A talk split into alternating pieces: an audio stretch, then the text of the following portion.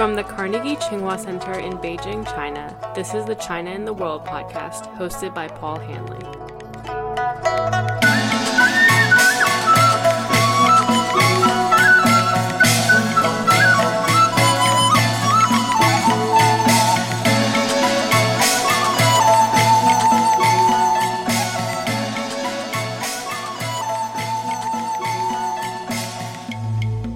U.S. President Donald Trump and Chinese President Xi Jinping concluded last week their first summit on the grounds of Mar a Lago in Florida. This was basically a get to know you meeting for both leaders.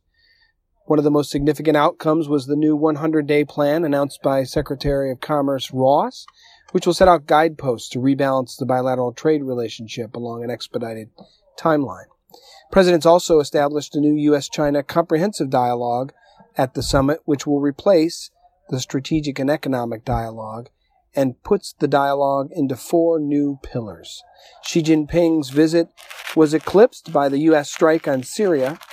U.S. allies and partners around the world welcomed the attack, but China was less thrilled.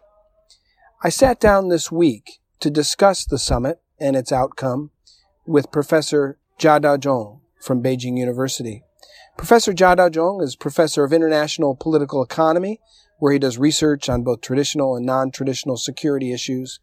He's also a senior Arthur Ross Fellow at the Center on U.S.-China Relations at the Asia Society, and he has followed and written extensively on U.S.-China relations. I think you'll find his perspectives quite interesting. He talks about his view that the outcome of the summit was above his expectation. He shared with me his perspectives on why many Chinese were upset that President Trump launched 59 Tomahawk missiles at Syria during the dinner on the first night of the summit in Mar-a-Lago. And he also discussed his views on President Xi's four main goals for the summit, including one uh, that relates directly to President Xi's anti-corruption campaign. I met Professor Zha at his offices on the campus of Beijing University this week to discuss the summit. Please enjoy this conversation and leave us a rating on iTunes if you enjoy our podcast. I'm very happy to uh, do this with you. Um, Tsinghua Carnegie has been a uh, very uh, active venue for us to exchange ideas. Uh, I thank you for having the uh, opportunity, giving me the opportunity to do this. Um, I began to get interested in um, international political economy issues. Actually, by going, this was the mid 1980s. Mm-hmm. You, I, I realize you are you're born in 1965, right. Right. So you're a year older than I am. Oh, okay. I'm born the year of the horse, and you must be born. I was in Anhui province, Yeah. and we had a uh, professor of journalism on short-term visit. He was with us for a year, uh, half a year. I'm sorry, uh, Professor Johnson, a very straight-talking person, Mm-hmm. and he was teaching me. I was an undergraduate student Right. writing, and you know, the journalist. He was a uh, uh, showing us how these media stories were developed, Mm-hmm. and one of the details that really got struck in my head was he said this was 1984 85 Mm-hmm. Said the united states had uh, more trade with taiwan than with mainland china Interesting. and I was thinking, okay, I have no, I had no base to challenge that statistically, Yeah. but I sort wanted of to five know, years after normalization of relations with, Right. with China. But I wanted to know how that came to be the case, and what Taiwan was selling to the United States, and what uh, China was sent into the Right. United States, or vice versa. It was one of those events that just got struck um, in my head. Hmm. But I wanted to. One way to know the outside world was uh, to get an idea of how things are actually rolling and moving on the ground across national boundaries, Mm-hmm. rather than just the big ideas. Right. So trade, economic Trade, interaction, economics, human business. interactions, business. So that's the kind of. Uh, Hmm. uh, but I was trained as a language student. I don't have a In which language? English. English. Yeah. Uh, I don't have a, uh very strong, let's say, disciplinary uh, background or uh, for much as mathematics or physics. Well, I notice you've spent, if you're looking at your background, you've spent a lot of time overseas, uh, including the- including 14 years in the U.S. and Japan altogether. That's correct. Um, how did that happen, and what did you what did you learn from being abroad? How has that changed the way you approach your work? Well, when I was in the U.S., this was uh, 1989 till uh, 95, and I was made primarily on the West Coast. 1st in the state of uh, Washington. Later on, I was in um, Hawaii, the East-West Center. So you did your master's in Washington and your PhD At the University of in Hawaii, the Yeah. East-West Center. Picked a nice location to do your PhD. It's not just a nice location. I think thinking back, uh, the Hawaii years did me a lot of good because uh, being out there in the middle of the Pacific, um, we were less under the influence of the so-called being politically correct right. of the first Clinton administration. Uh, Chinese students in Hawaii, in particular, were less exposed to this kind of overseas "quote unquote" human rights movement that attracted the attention and time of a lot of Chinese students. So we were uh, students, including myself, were actually uh, taken us through the more traditional style of uh, teaching, uh, history, uh, policy process. And with the East West Center, those days, still uh, very active in trying to bridge policy debates within the U.S. and with Asia. I benefited greatly from uh, being a research assistant to the uh, uh, uh, research programs in the East West Center. So those were very Yeah. good years. Yeah. We had um, far less of an theory or an ideology ideology driven approach to understanding international issues. Um, when I was in Japan, this was uh, in the mid 1990s. This was when Japan had uh, was going through the impact of the Asian financial crisis, and um, of course I was there teaching in English, but nevertheless I was never trained as a Japan specialist, Mm-hmm. and I had to learn Japanese from the beginning just for every day, getting by every day. Mm-hmm. But the uh, it was very useful uh, in relating to my colleagues in Japan, Japanese colleagues who were more uh, who uh, were more comfortable speaking in a foreign language with a foreigner like me, Mm-hmm. and I also related to a lot of uh, Europeans and Americans um, who were in Japan talking about uh, They great number of issues. and they could probably speak Japanese, probably. Many of them speak Yeah. good, but not Chinese. So you used English to talk to them. That Mostly. was English, and it helped to broaden the horizon about how uh, Japan is understood, and really you see a great effort on the part of many Japanese entities and individuals to have Japan understood. Mm-hmm. And actually, today you see, you can see a sort of repetition of that here in China. You have a lot of institutions, individuals that try to get China understood by the rest of the world. And when did you come to Beijing University? Beida, Yeah, here. 2007. Okay. That's after uh, four years at uh, the neighboring school, People's University, mm-hmm. And how much of your attention do you focus on U.S. China? You and I have been in a lot of U.S. China discussions. My sense is that you spend quite a bit of time looking at this. Um, in fact, we were in a number of discussions before this most recent summit at, at, at Mar-a-Lago. So, how much of your focus is on the U.S. China bilateral relationship? Uh, it's about, I wouldn't say half, but at least a quarter of my time. Uh, this is, uh, we are now in the eighth year Mm-hmm. of a regularized, what's called track two dialogue with uh, a group of Americans that, uh, you know, the National Committee on U.S.-China Relations Oh, sure. puts that together. Mhm. Prominent figures in this group include uh, Carla Hills, who was the USTR under Reagan, Right. and Sure. Robert Rubin, Mm-hmm. who served as Treasury under President Clinton. Right. So I learned a lot from uh, these individuals who are really uh, walking dictionaries of U.S.-China relations, especially in the economics field uh, in operation.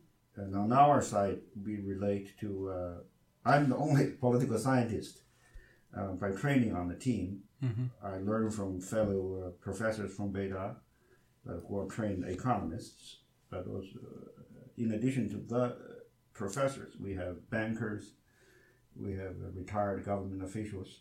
Um, so that's a very important Yeah. um, venue of trying to. We have developed a rapport Yeah. uh, through uh, these biannual meetings, uh, whereby we really talk to each other as individuals rather than representatives of Yeah. particular interests. Well, I'm a big fan of uh, the National Committee on U.S.-China Relations. Uh, in 2002, I had the honor to be in the inaugural group of U.S.-China Young Leaders, Oh, okay. They still do that. and they still do it every year. Right. Um, and just had the the most recent recent group was here in Guangzhou. Right, right. Uh, and I unfortunately, I couldn't attend this year, but uh, I've been several years over the time period between 2002 and now. And uh, National Committee, we, we do as much as we can with the National Committee at Carnegie Tsinghua Center because The, the, the committee is doing more of this very uh, useful exercise. I, I have no business promoting the committee, but it just it just came to my to my head. Um, they are now organizing more and more of these uh, short, two week, sometimes two weeks, sometimes Mhm. shorter trips by congressional staffers Yep, and yeah. congressmen to Beijing. yeah uh, we usually China. do something with them. Yeah, And this is come. the, very useful Yeah. in uh, reaching out to the entire American political process Absolutely. rather than just the White House. absolutely, and we've hosted them those groups at our at our home. My wife and I, Oh, you did? because she used to work on Capitol Hill. My, and, Yeah, they come and- to my school and my program a lot. Those are very, very important, and I think they have a big impact. Well, let's dive in then and talk about U.S.-China relations. Um, you, I want to get a sense of your impression of the summit that just took place between President Trump and President Xi at Mar-a-Lago. Ahead of the summit, you wrote in an article uh, that quote an uneventful meetup is going to be a successful one.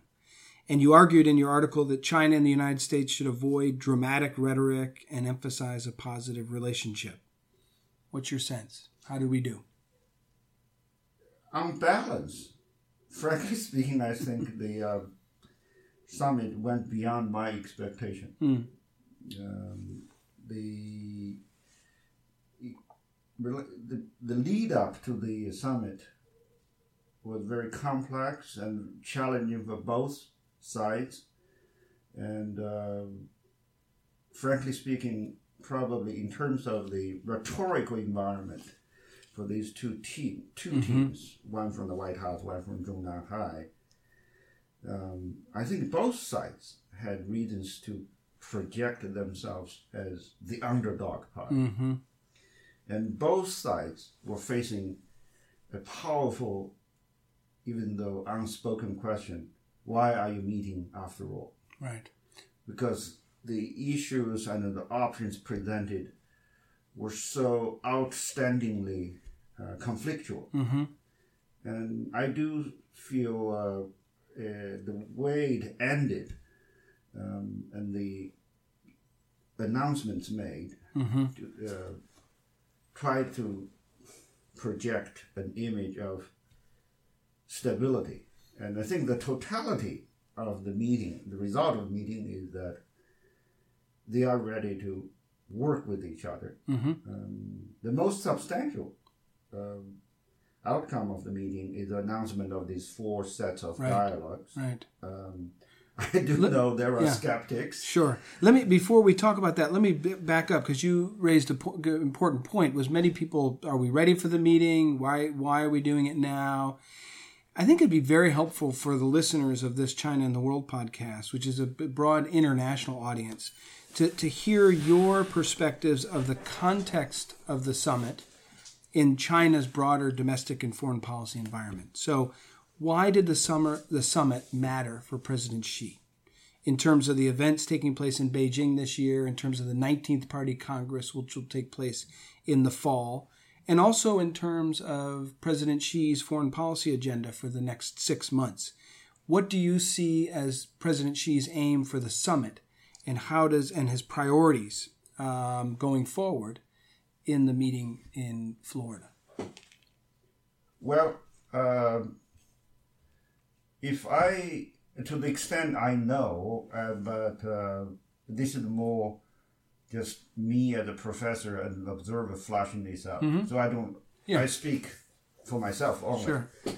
I would think uh, for Mr. Xi, the summit, uh, a successful summit, uh, however you define it, is useful for at least four. Uh, in, in- we can explain that utility by referring to four dimensions of Chinese politics, domestic politics. First and foremost is the anti-corruption campaign. Mm-hmm. That is beyond argument the hallmark of Mr. Xi's poli- poli- political success at mm-hmm. home.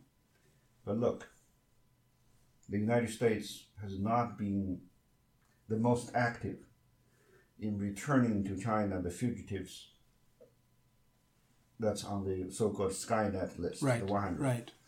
And that's where These are Chinese that have Chinese committed crimes and have fled China and and gone many of them international. were Many in the United States. high-ranking officials or the you know low-rank officials, Mm-hmm.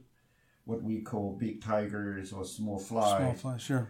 and that's where the why you go to the U.S. in the first place. The Americans are not helping you. So that's an important part of it. It's very important, Mm-hmm. And I think he uh, w- got on the plane, flew to Florida Mm-hmm. with a, a bit of a risk Mm-hmm. of facing further domestic criticism. One of the pillars of the U.S. China Comprehensive Dialogue, Right. which is now the new U.S. Strategic and Economic Dialogue, the new repackaged format, is a pillar on cyber and on Law enforcement. law enforcement issues. And this gets at your point about Right. refugees. I think Fugitives. In the domestic context, he's under very heavy pressure to show he can deliver, because so many Chinese officials uh, at different levels of the government and society have successfully fled to the West. Mm-hmm.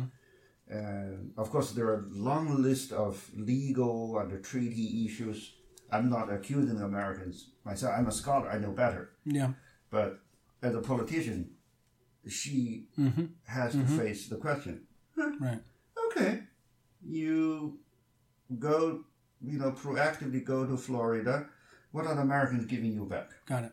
Got it. So that's one point. Mhm. Now another uh, dimension would be domestically.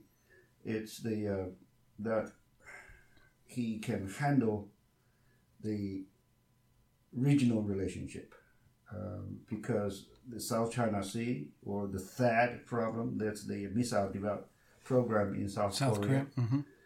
um, there are lots of uh, voices in China how we have handled uh, this, how we could have handled all these matters differently.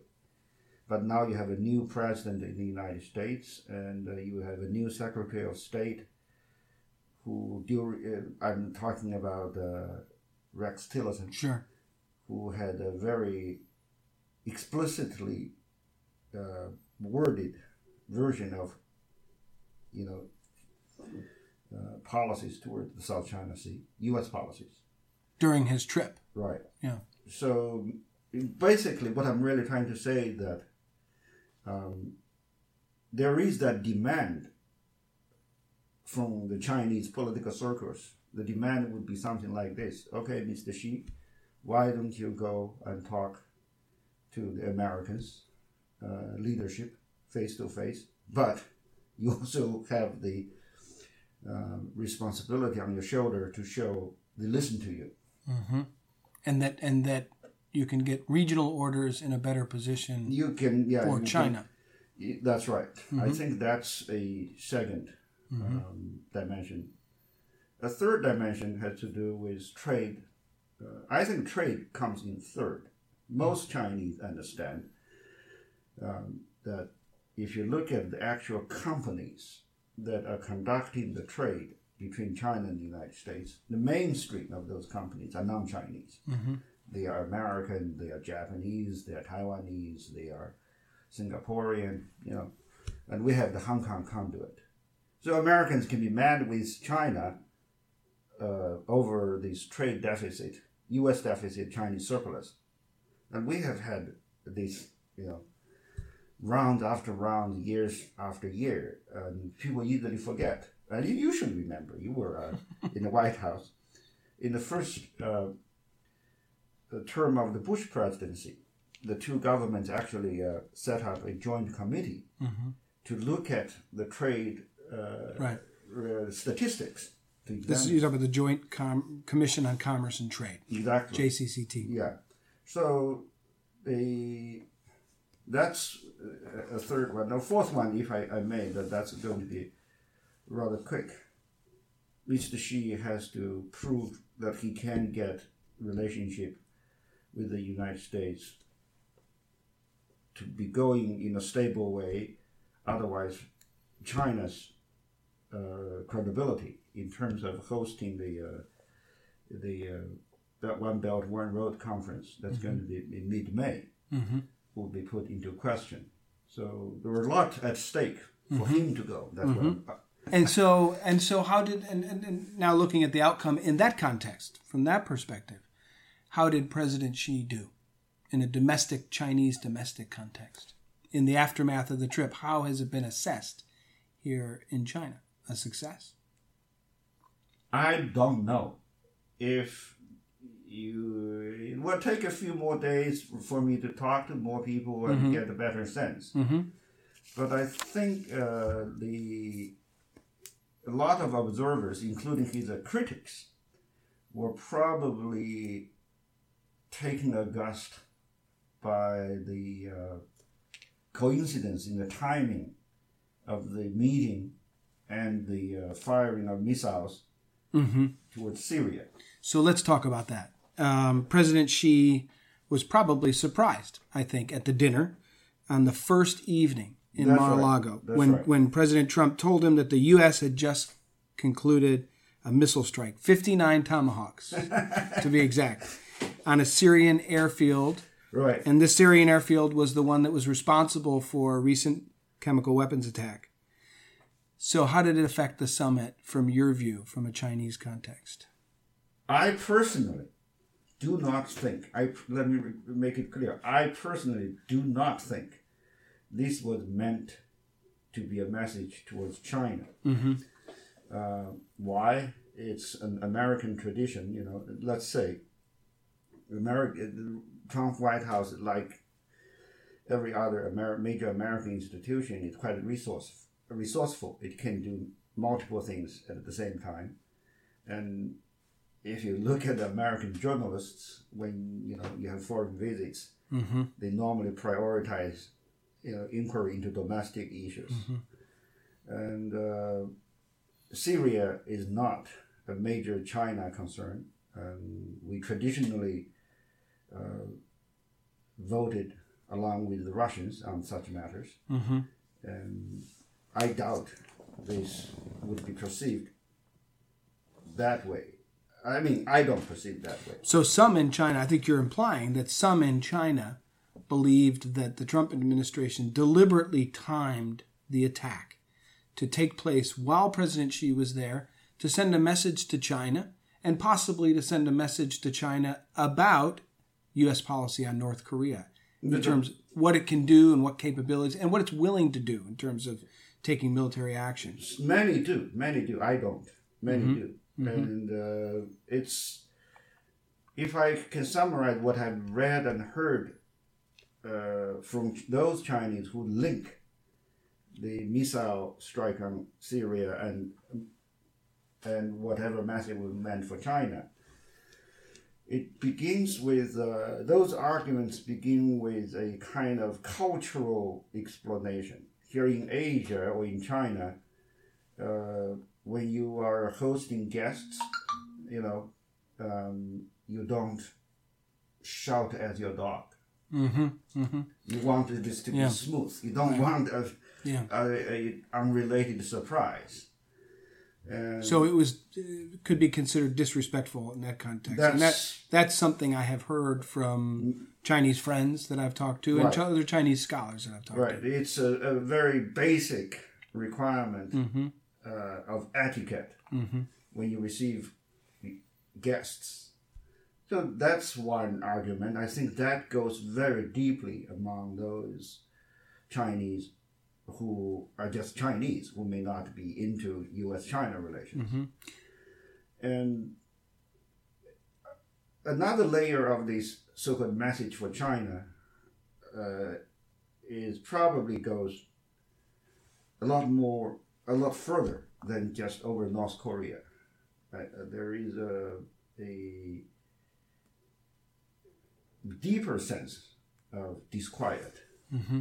On a number of issues.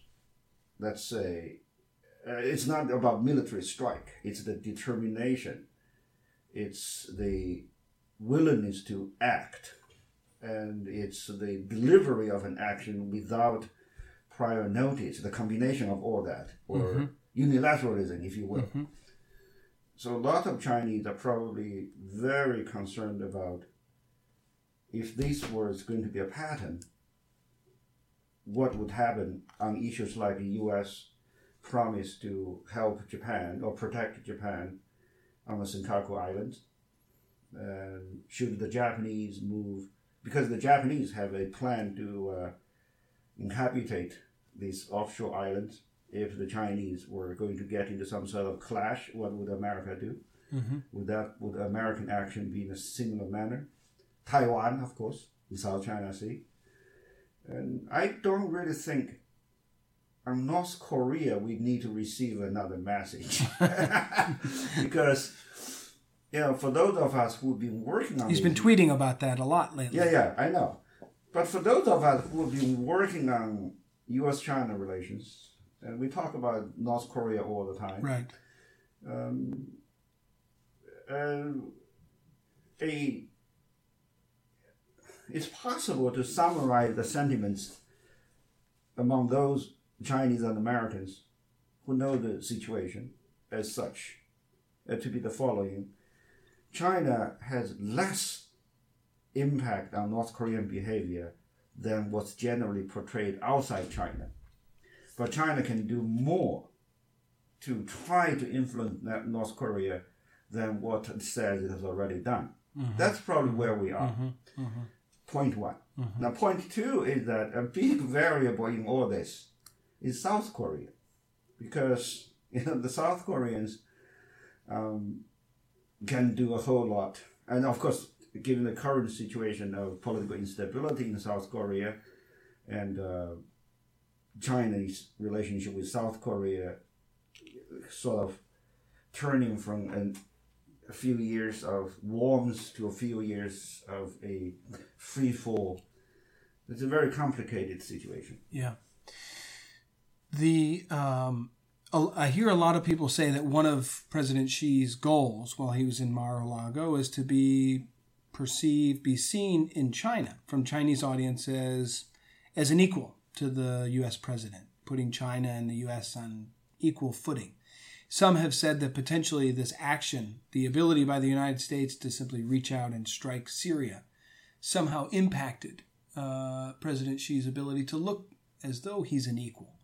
That clearly the United States sort of is the only country that can take unilateral actions like that. How do you react to something like that? See, you see that in the press uh, right now quite a bit. Well, the, Chinese press, the you know, there are a lot of people who interpret things in their own ways, but that sentiment, in my reading, is probably more would be probably more accurate in describing Mr. Xi's wishes when he went to the uh, Sunnylands Mm-hmm. uh, meet up with President Obama, former This President in, Obama. in June of 2013. Right. I would say after those many meetings with former President Obama, after having been in his seat to handle U.S.-China relations since then, and after listening, uh, I mean, I'm being on the receiving end of Mr. Trump's tweets, Mm-hmm. I doubt. Uh, he would be extremely foolish Mm. to have that kind of expectation going to Florida. I think his uh, expectation was probably um, just to stabilize it. I think that's what.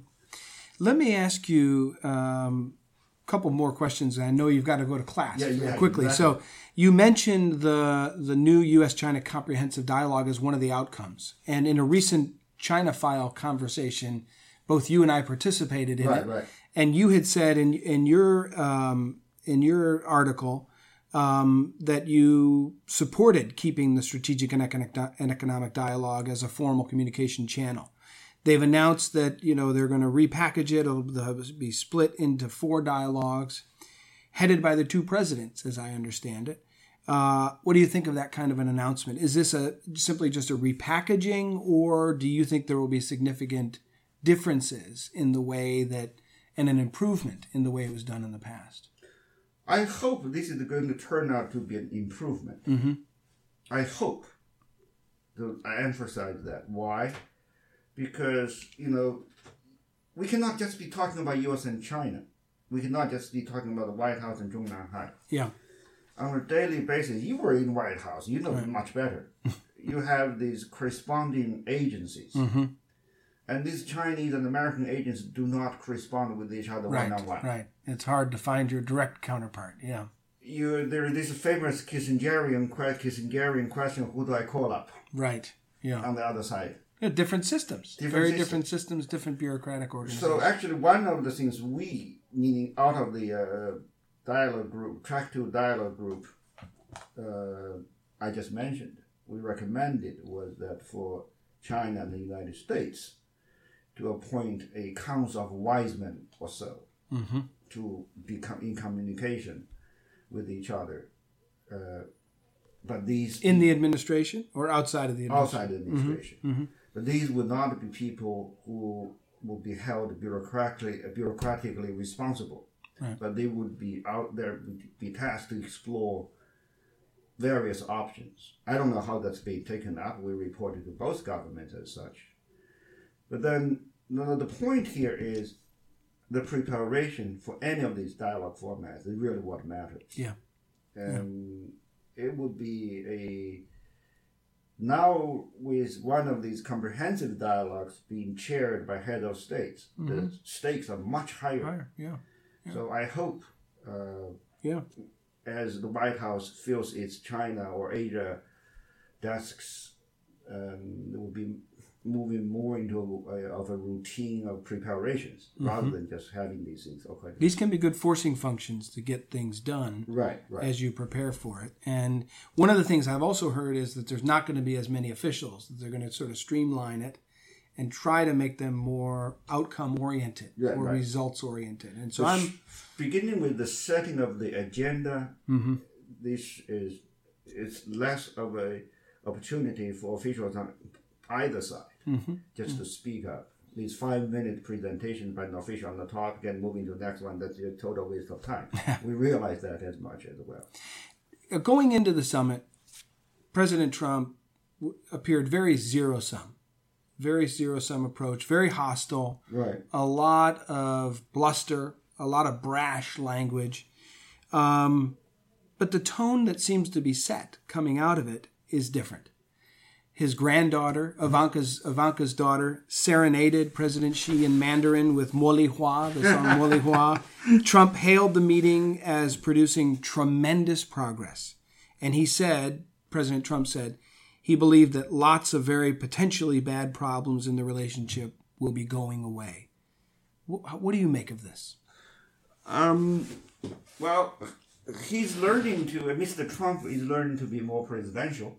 And um, I think after about 90 days of listening and watching him in action, uh, more and more folks on the Chinese side are trying to take his message seriously, but not the every wording or the uh, temperament, Not every tweet. not every tweet. But um, then Mr. Tillerson and others uh, have probably done an effective job in relating to the Chinese side in the uh, preparation for the summit. Um, the last thing I, I would also think um, China, the Chinese leadership, beginning from the election, the uh, election eve, when you know the meet, it was getting clear Mr. Trump was going to win. Um, there were clear instructions from the very top to refrain from willful comments on Mr. Trump himself or his administration. That's staying on. Um, it helps uh, the uh, the leadership on the Chinese side to, let's say, um, project an official version of what the Trump administration is.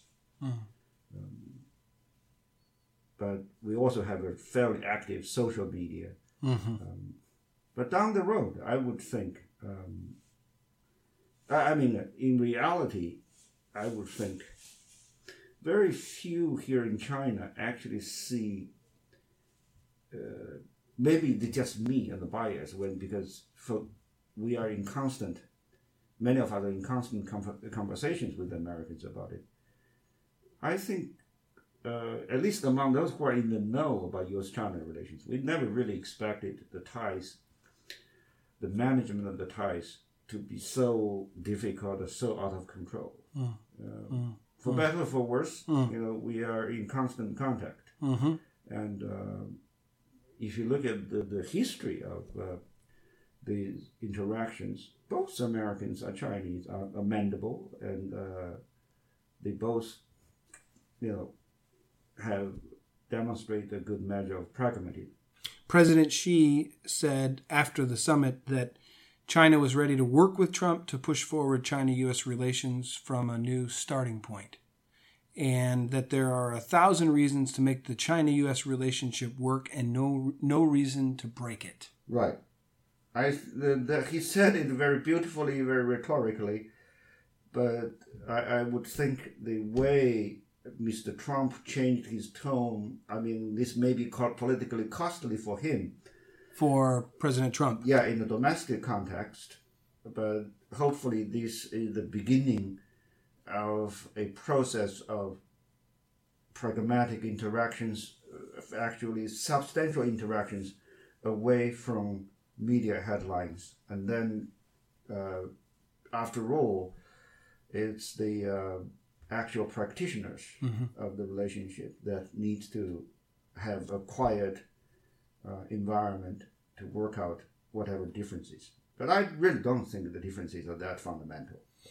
Well, time will tell. And I want to thank you very much for spending time with the listeners of China and the World podcast. I hope this helps. It helps very much, and we hope to be able to come back to you as we go further along in U.S. China relationships and, and the U.S. China relationship and engage again. So, thank you very much for your Sure, time. it's my pleasure. Thank you for having me on the program. That's it for this edition of Carnegie Tsinghua China and the World podcast. I encourage you to explore our site and see the work of all our scholars at the Carnegie Tsinghua Center. Thanks for listening, and be sure to tune in next time.